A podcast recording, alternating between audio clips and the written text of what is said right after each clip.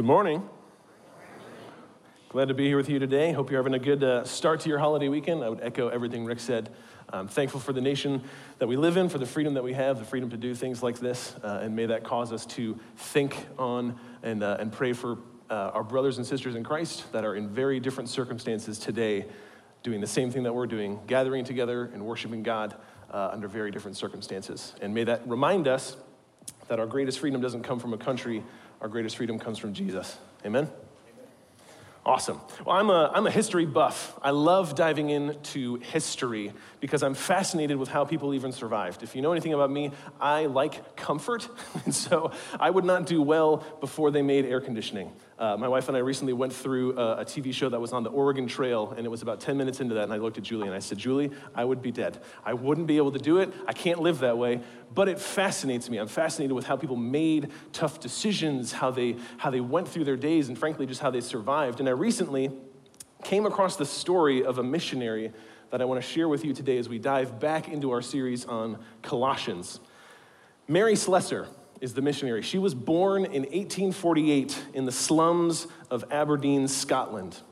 Growing up incredibly poor and navigating life with an alcoholic father taught Mary to live life with this incredible grit and resilience that would serve her well in the missionary field. She was inspired by the life of uh, the, the great missionary David Livingstone. And so at the age of 28, Mary set out as a single woman, no husband, no family support, to her first missionary assignment in Calabar, which is near the, uh, the southern coast of Nigeria. And there were two main issues that she faced in her missionary journey. First is that she was a single woman in a culture that thought of women as lesser. And so not, not only did Mary Slessor face criticism from the people that she ministered to, but she also faced criticism from her family and friends that she was leaving in Scotland. They would tell her, Mary, you're you're just a woman. You can't go by yourself to Africa. It's dangerous.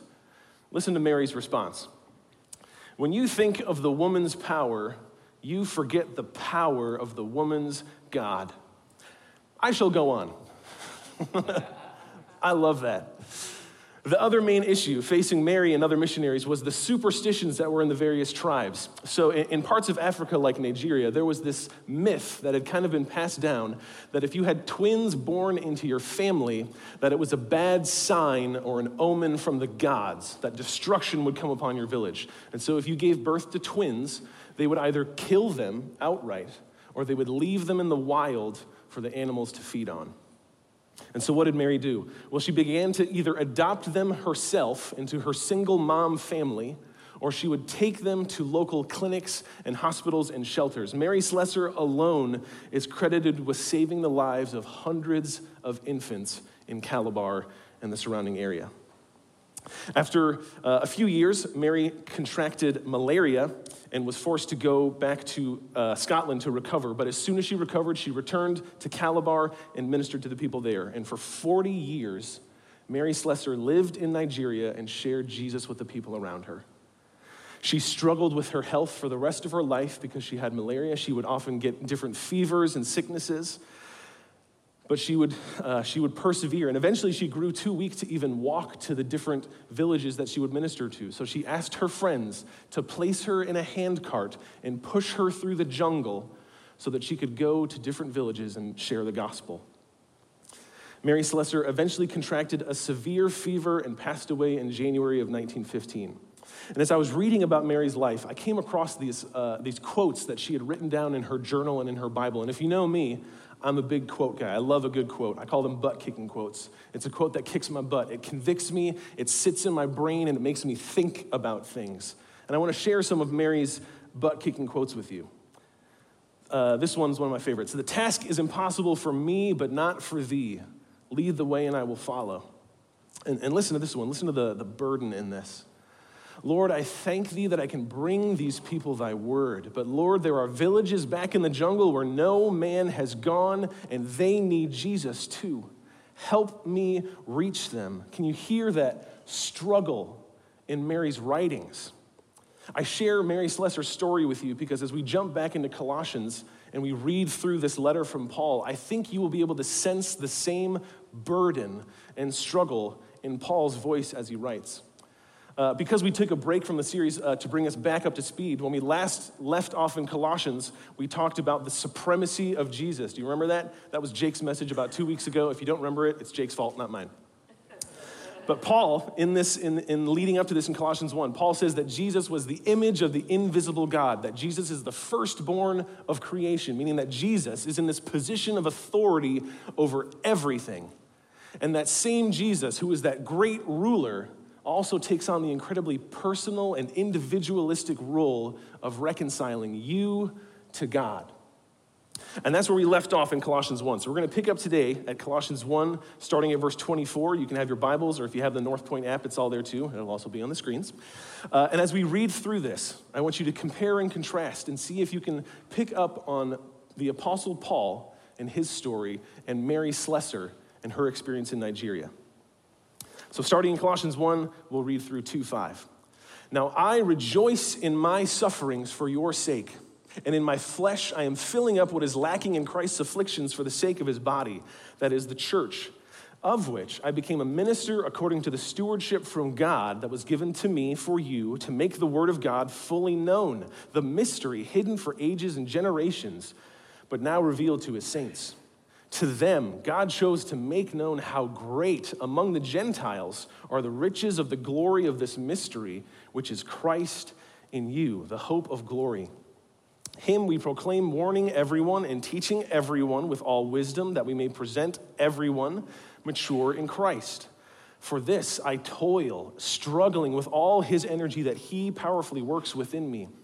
For I want you to know how great a struggle I have for you, and for those at Laodicea, and for all who have not seen me face to face that their hearts may be encouraged, being knit together in love, to reach all the riches of full assurance of understanding and the knowledge of God's mystery, which is Christ, in whom are hidden all the treasures of wisdom and knowledge. I say all this in order that no one may delude you with plausible arguments. For though I am absent in body, yet I'm with you in spirit, rejoicing to see your good order and the firmness of your faith in Christ. Now, if you're looking at this passage, if you're looking at the full passage, if you have your Bible, if you have the North Point app, can you look through that and see the burden that Paul has? He says he suffers for the sake of the church, that he is toiling and struggling so that the church would know Jesus. You know, I read through this, it's as if you could take that last quote that we read from Mary Slessor Lord, I thank that I can bring the word to these people, but there's people in the jungle that don't know Jesus. Help me reach them. But what's interesting here is that Paul rejoices in the burden that he carries. Paul says he rejoices in his sufferings for the sake of the church. You see, Paul understands that his suffering is not without purpose, it's not random. So, in every ounce of suffering and discomfort and pain, Paul can see the purpose behind it. And the purpose is the church, the building up of the church. And Paul says this interesting thing in verse 24 that, that his suffering is filling what is lacking in Christ's affliction for the sake of the church. What does that, what does that mean? What's Paul saying? What Paul is saying here is that if you are a follower of Jesus, you are destined to suffer because you are identified with the suffering servant, Jesus. And if you are called to be made like Jesus, you will be made like Jesus in every way. And for us, right here and right now, suffering is a part of that process. But we rejoice because to suffer for Christ means that you suffer with Christ. Amen? You don't suffer isolated. You are not alone. You are not isolated in a vacuum away from Jesus or away from the body of Christ. Everything you experience, you experience with Jesus at your side. And because Jesus is at your side, he guarantees that every ounce of suffering that comes your way will be put toward making you more like him. And for us, that's good news. And as we move to verse 25, Paul says that he became a minister of that good news according to the stewardship from God. You kind of get this picture of Paul being given managerial oversight over the church, over the mission of the church. He's overseeing and evaluating and executing the main mission of the church, which is to bring the message of God to the world. But as you bring the message of God to the world, what do you teach people, right? You just tell them that God exists. Well, Paul gives us the answer in verse 26 and 27. This section here starts off with the word mystery. And right there, we need to stop and clarify and correct our modern American brains because when we hear the word mystery, we think, oh, it's unsolved mysteries time, or it's Scooby Doo, or it's Nancy Drew, or, you know, I put my keys in the same place every day and they disappear. It's a mystery where my keys are. But that's not what it means in the context of the Bible. In this ancient culture, they would not have understood mystery to be this unsolvable problem. You see, a mystery in the context of the Bible is something that was hidden, it was partially understood, but now you have the answer. Now it's clear. Something was hidden, and now it's revealed. So, what was the great mystery that used to be hidden? It used to be partially understood, but now Paul says it's clear. Surprise, it's Jesus. You see, we like to think that in the Bible there are these hidden secret nuggets of truth that we are meant to be detectives and uncover. We, we come across uh, a term like this where Paul says there's a mystery, and we're like, oh man, we're gonna put on our Sherlock Holmes caps and we're gonna be detectives today. We're figuring it out. But Paul explains all of it in a few words. The whole thing is explained. There's no more detective work to do. And here's why that's good for us because God is not in the business of hiding himself from you. God does not keep secrets from you. God does not take secrets of himself and keep it for only the super wise and the super educated amongst the church. The answer is Jesus. And that's actually one of the false teachings that was circulating the church at the time. It was called Gnosticism. It comes from the Greek, work, Greek word Gnostic, which is where we get the word knowledge. And so the thought in Gnosticism was that there was this secret knowledge that you could unlock. And the more knowledge that you unlock, the holier you become. And Paul looks at that false gospel and says, No, the answer is Jesus, period. If you know Jesus, you know everything. If you don't know Jesus, you know nothing. It's as simple as that. And Paul is so confident in the simplicity of the answer being Jesus that he actually warns the church in the next verse about false teaching. Now, the false teaching in Colossae might not have been Gnosticism specifically, but there's something about this section that prompts Paul to warn the church. In verse 28, Paul says that we proclaim the mystery, we proclaim the answer of Jesus to everyone, warning everyone and teaching them so that they may be mature in Christ.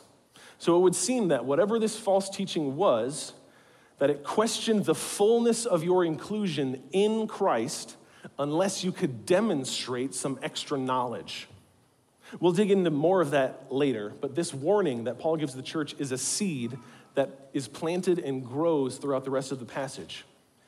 And in warning the church here, Paul uses some specific language. He says we are to proclaim the good news and warn who? Just the Jews?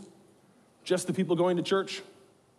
Paul says three times, everyone, every single person. That's God's com- commission to Paul, to the church, and to you.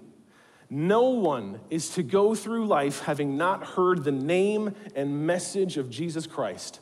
Everybody, your neighbors, your coworkers, your extended family members, your roommates, your kids, your friends, your barista, your cashier at Meijer, your classmates, your small group, illegal immigrants, protesters, abortion advocates, gun rights advocates, Republicans, Democrats, independents, even Ohio State fans.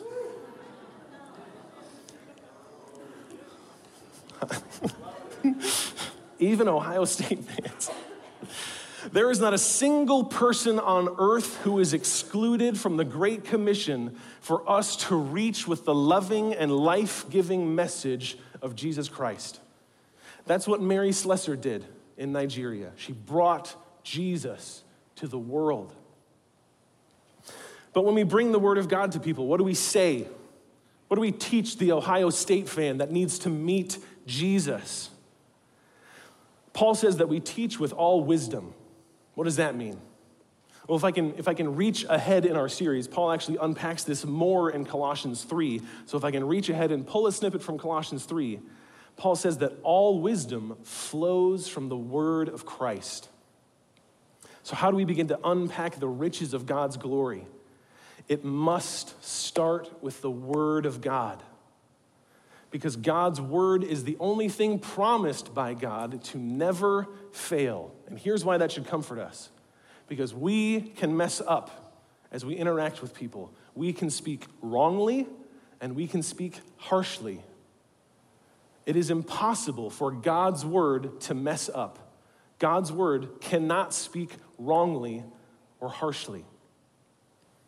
And so we teach people, both the people who don't know Jesus and the people who do know Jesus, with God's word for the main purpose of making them mature in Christ. Now, again, just like with the word mystery, we need to clarify what we mean by mature. Because when we hear the word mature, we think like, oh, it's like a, like a high schooler that works really hard and he doesn't make inappropriate jokes. That's not what Paul means by mature, right? Like when I was growing up, I had, uh, uh, in high school, I had people come up to me at church and say, Mark, you're so mature. First of all, I was homeschooled. I was mature by the time I was seven. It was a requirement. Secondly, I wasn't really mature, I was manipulative. I knew the right thing to say and the right thing to avoid saying. That's not real maturity. So, what does Paul mean when he says that you are to be made mature in Christ? Well, here's a, an interesting dot that I think we can connect. Uh, the same word that Paul uses here for mature is the same word form that's attributed to Jesus on the cross when he says, It is finished. Both words mean to be made complete. And so, in the, in the life of a Jesus follower, it seems that there are these two aspects of completeness or maturity. The first is already taken care of on the cross, that Jesus has purchased you for himself. There is no more work to be done in your salvation. That is finished. And there is a very real sense that in our salvation, we are progressing toward looking like Jesus. You are being matured or being made complete in your life and in your walk with Jesus. And then Paul gets us uh, gets us to this really honest and vulnerable moment in verse 29. Look at the language Paul uses here. He says that he toils and he struggles. Now, toil is not a word that we use that much. What does toil mean? To toil means to be completely spent, to be emptied. Your energy and your willpower are drained from you. And then the word translated for struggle is really interesting when you dive into the Greek. When you look at the context of this specific word, you see that the word was specifically set aside in the culture to be used exclusively in the context of public athletic events like the Olympics. The word here is agonizomai, which might sound like agonize, right? Agony or to anguish, which means severe physical or mental pain. But for the Greeks, that word was set aside and used in the context of sports. And that's the picture that Paul wants to put in our minds as we share the gospel with people, as we live life in the church. It's this picture of an athlete that is struggling and sweating and breaking their body with the constant goal of working toward the prize. And Paul says that in the midst of that emptying and struggling, that he depends on and receives his energy from God. And the picture that immediately came to mind for me here is Derek Redmond. Derek Redmond was a runner in the 1992 Olympics, and it seemed like he was going to destroy the competition. He posted the fastest time in the first round, he won the quarterfinal race, and in the semifinal race, 250 meters from the finish line, he tore his hamstring and collapsed to the track. The medical team rushed to meet him, assuming that he was done and out of the race, but he shoos them away begins to try to stand and crawl and collapse toward the finish line. And then something amazing happens. Derek Redmond's father meets him on the track, takes his arm over his shoulder, and walks him to the finish line. Derek Redmond toiled. He completely spent himself. He emptied all that he was. He struggled. He literally faced the Olympic odds that Paul is referencing here. And in the face of that complete exhaustion and unbeatable competition, Derek Redmond's father meets him on the track and carries him to the finish line. And I'm wondering if anyone else feels that way when it comes to the church. Let's be honest for a second. Can we be honest? Life in the church is difficult. life in the church is hard. People come from all walks of life, and they smell different than you, they look different than you, they think differently than you, they react to breaking news differently than you do. They have opinions on things where you didn't even know it was an option to think the other thing, right? It's exhausting. And when you are in that situation in the church where you have emptied yourself, you have toiled and you have struggled, and you collapse to the track, you are spent. Your heavenly Father promises to meet you there and carry you and supply your every need. You see, this is an impossible task for us. Does, does, anyone here really feel fully confident in themselves that you can live perfectly with the church and carry the gospel to the whole world? No one? Okay, I just want to make sure. No one thinks that because it's impossible for us. That's the point, is that we can't do that. God can. Brings me back to that Mary Slessor quote The task is impossible for me, not for thee. Lead the way, and I will follow. When we step out of our own power and out of our own energy and begin to rely on God, it is a reminder for us that our dependence and reliance on God, not ourselves, is what brings us to the finish line. Paul keeps talking about this struggle as we move into Colossians 2, but his focus on the struggle shifts a little bit. When Paul talks about struggle in this verse, in Colossians 2 1 through 3, he uses a different word. And this word has less to do with your own physical exertion in a competition and more to do with meeting direct opposition or resistance. It's the result of someone causing strife. It seems that Paul is anticipating a direct pushback from the false teachers that he's calling out. And what is Paul's remedy for that type of struggle when you experience pushback from the world? The remedy is the church. We see in these verses that the hearts of those in the church are knit together, are encouraged by being knit together in love. Here's the takeaway for us if you want to be made complete in Christ, we don't do that on our own. Following Jesus is not a solo mission. You must be with the church. That's why at North Point we push life groups so much. Do life together. Be encouraged by being knit together in love. You can bring unity and avoid disunity by being knit together in love. And sadly, as pastors, we see this all the time that division and disunity in the church starts with isolation that someone starts to pull themselves away from the church and away from community. And they end up, and they end up pulling away from God as a result of separating from the church. If you desire to be made complete in Christ, God says that you find that in the body of Christ, in the church. And so, if you're sitting here and you think you're the exception to the rule, that you don't need to really be in church because you can experience God in other ways, God speaks to you through nature. That's all you need. God is telling you that you are missing something in your life. It's not to say that you don't experience God in nature, of course you do. God speaks in amazing ways through creation. And if you want the full riches of God's wisdom and glory, that's found in Jesus. And the way that God has designed for every follower of Jesus to discover and experience that is in the church. And that is why the enemy Satan tries his hardest to attack the unity found in the church.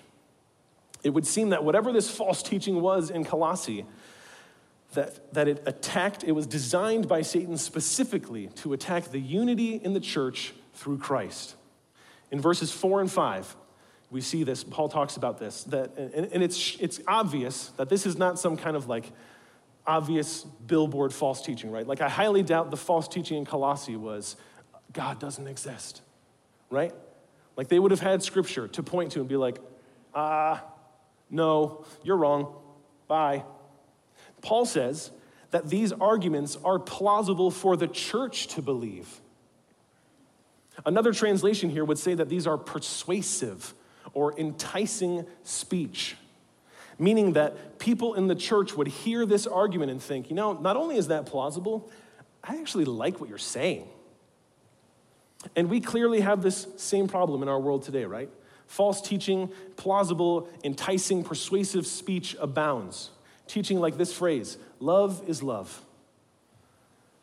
That's a phrase that's, that's made its rounds over the years. Love is love. What does that mean? It means you can love whoever you want, however you want, wherever you want, whenever you want, because love is love is love is love. But why do we know that that's a false teaching? Because when we look to God's word, God defines how we understand love. And in God's word, the phrase is not love is love, the phrase is God is love. You see how subtle that twisting is? With a small twisting and swapping of a word, you get a plausible teaching that we like. But we know that that teaching is not true because it's not founded and rooted in Christ. True teaching is rooted in Christ. But sometimes, in fact, many times in the church, it's not even the teaching that's false, it's the application and the elevation of the teaching that causes disunity and destruction in the church. It's no longer for you, it's no longer enough for you and I to identify with Christ. Now you have to align perfectly with my theology. I'm not going to call you a brother or sister unless you and I are in line perfectly on everything. We can just look back at all of the things that have caused the church to split over the last 2,000 years because the church decided to identify with Christ and a theological stance. And we create these fancy academic theological terms to justify and solidify our splits. Are you ready to play uh, theological bingo? I'm going to throw some words at you, and all of these complex words represent a set of beliefs that separated the church Ready? Here we go. Theolo- uh, theology bingo. Continuationism versus cessationism. Baptism versus paedobaptism. Eschatological differences like post, pre, and amillennialism, or dispensationalism, or preterism, or partial preterism, or non preterism. We have soteriological differences like Calvinism and Arminianism. We have egalitarianism versus complementarianism. We have differences in the hermeneutology, ecclesiology, anthropology, paterology, pneumatology, and bibliology. Do I know what all those words mean? Absolutely not but they mattered enough to some people to take the church that was united and knit together by Christ, men and women who identified each other as brothers and sisters, and fracture it. Because we elevated a teaching and made that more important than Christ. It's not to say that those terms don't matter that what those words, those $5 fancy words, what they represent, it's not to say they don't matter. If we were to go through that list and define those terms, I would imagine that if push comes to shove, you would have some sort of stance on things like whether or not we only baptize believers or whether we baptize infants, or whether or not uh, you have a, a, an articulated definition of sin or the authority of Scripture. And let me say this that's a good thing. It's good to dig into God's word and desire to know Him and, and see how He works and how He's revealed Himself. But the issue becomes when we identify more with the theology than with the person the theology teaches us about. And that is why I love North Point. Because at North Point, we have made our priority and focus clear that we just want to be on Team Jesus. If you are newer to North Point, uh, I want to share some things with you about the theology, the views, and the workings of God that on the North Point staff and the elder team that we disagree on. And you might hear the term disagree and think like, ah, oh, it's probably just like a minor disagreement. They're probably just disagreeing on things like the color of the carpet or whether or not the drum should be on this side or that side. And I bring those examples up because those are real things that have caused churches to split. There are churches that have split over the color of carpet, true story. No, at, the, uh, at this level of disagreement, we are disagreeing on things that are far more important than the color of the carpet or whether or not the drum should be on this side or that side, because the drum should be on this side. We know that. it's obvious. The things that we disagree on on the North Point staff and eldership impact how we view God.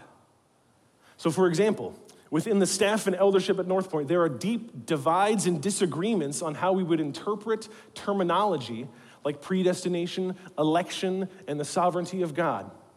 And to disagree on that issue means that when we approach counseling with someone who is suffering, we approach it from two different sides.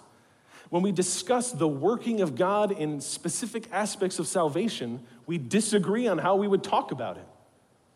Another example is that within the staff and eldership, there is disagreement on how we view the workings and supernatural manifestations of the Holy Spirit. And to disagree on that impacts how you pray, what you pray for, and the experience of God that you pursue. And the list of disagreements could go on and on. So, how is it that in the midst of deep and important disagreement, that we are able to be fully united, to be knit together in love and encouraged by one another. You see, at North Point, we understand that you are not united with your brother and sister in Christ because you are on Team Baptist or Team Charismatic or Team Calvin or whatever other team is there. You are united by being on Team Jesus. And we understand when it comes to the theology of Jesus and who he is, what he has accomplished, and what he will continue to do in the lives of his people, we are united as a church. Amen? Now, let me be clear.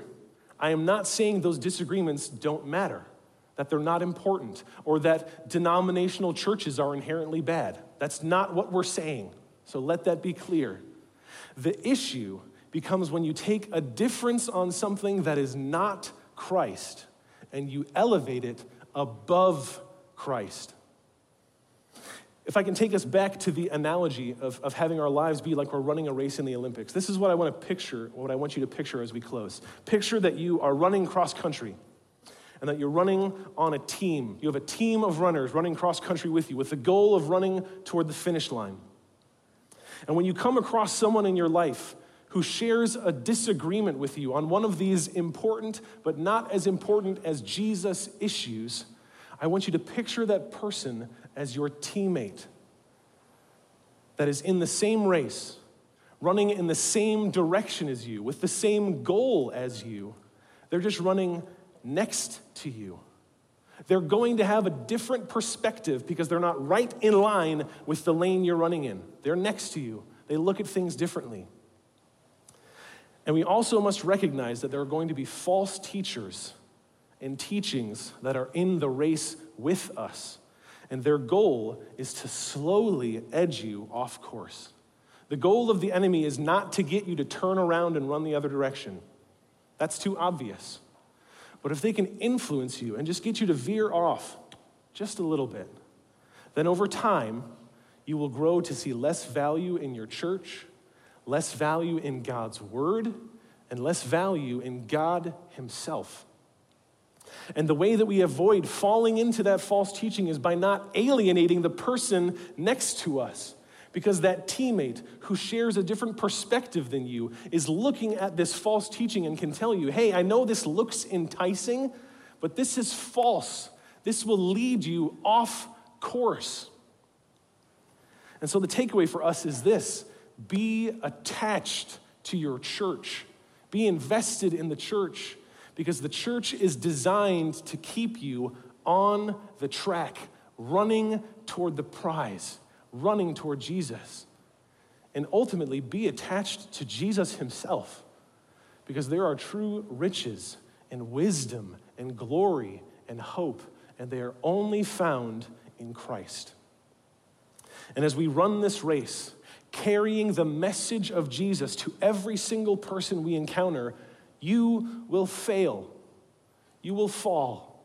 You will tear your hamstring. You will be spent. You will be exhausted. You will collapse to the track. And not only will you have a teammate next to you who can build you up and encourage you, your heavenly Father promises to be with you, to meet you on the track, to be in the race with you, supply your every need and ensure that you reach the finish line. Amen? Let's pray. God, we just thank you for how good you are. God, that in, in this race that we are running, God, that you are with us. God, that there's never been a moment in this race of following Jesus, of running toward the prize where you have even looked the other way. God, your eye is fixed on bringing your people to full completeness, to being made like Christ. God, we thank you that we can depend and rely on you and your goodness. God, we ask that you would help us with the commission that you have given the church to live united together and to reach people who don't know Jesus. God, would you help us as a church at North Point to be united with one another, to put aside differences, to understand that disagreement does not equal disunity, because unity is not founded on uniformity. God, unity is found in Christ and in Christ alone. God, I pray that you would give us a heart for the lost, that you would bring people to mind for us and that you would give us the boldness and confidence to reach people with the loving and life giving message of Jesus Christ. God, we ask these things knowing that you are good and faithful and that you will ensure that we reach the finish line. Amen.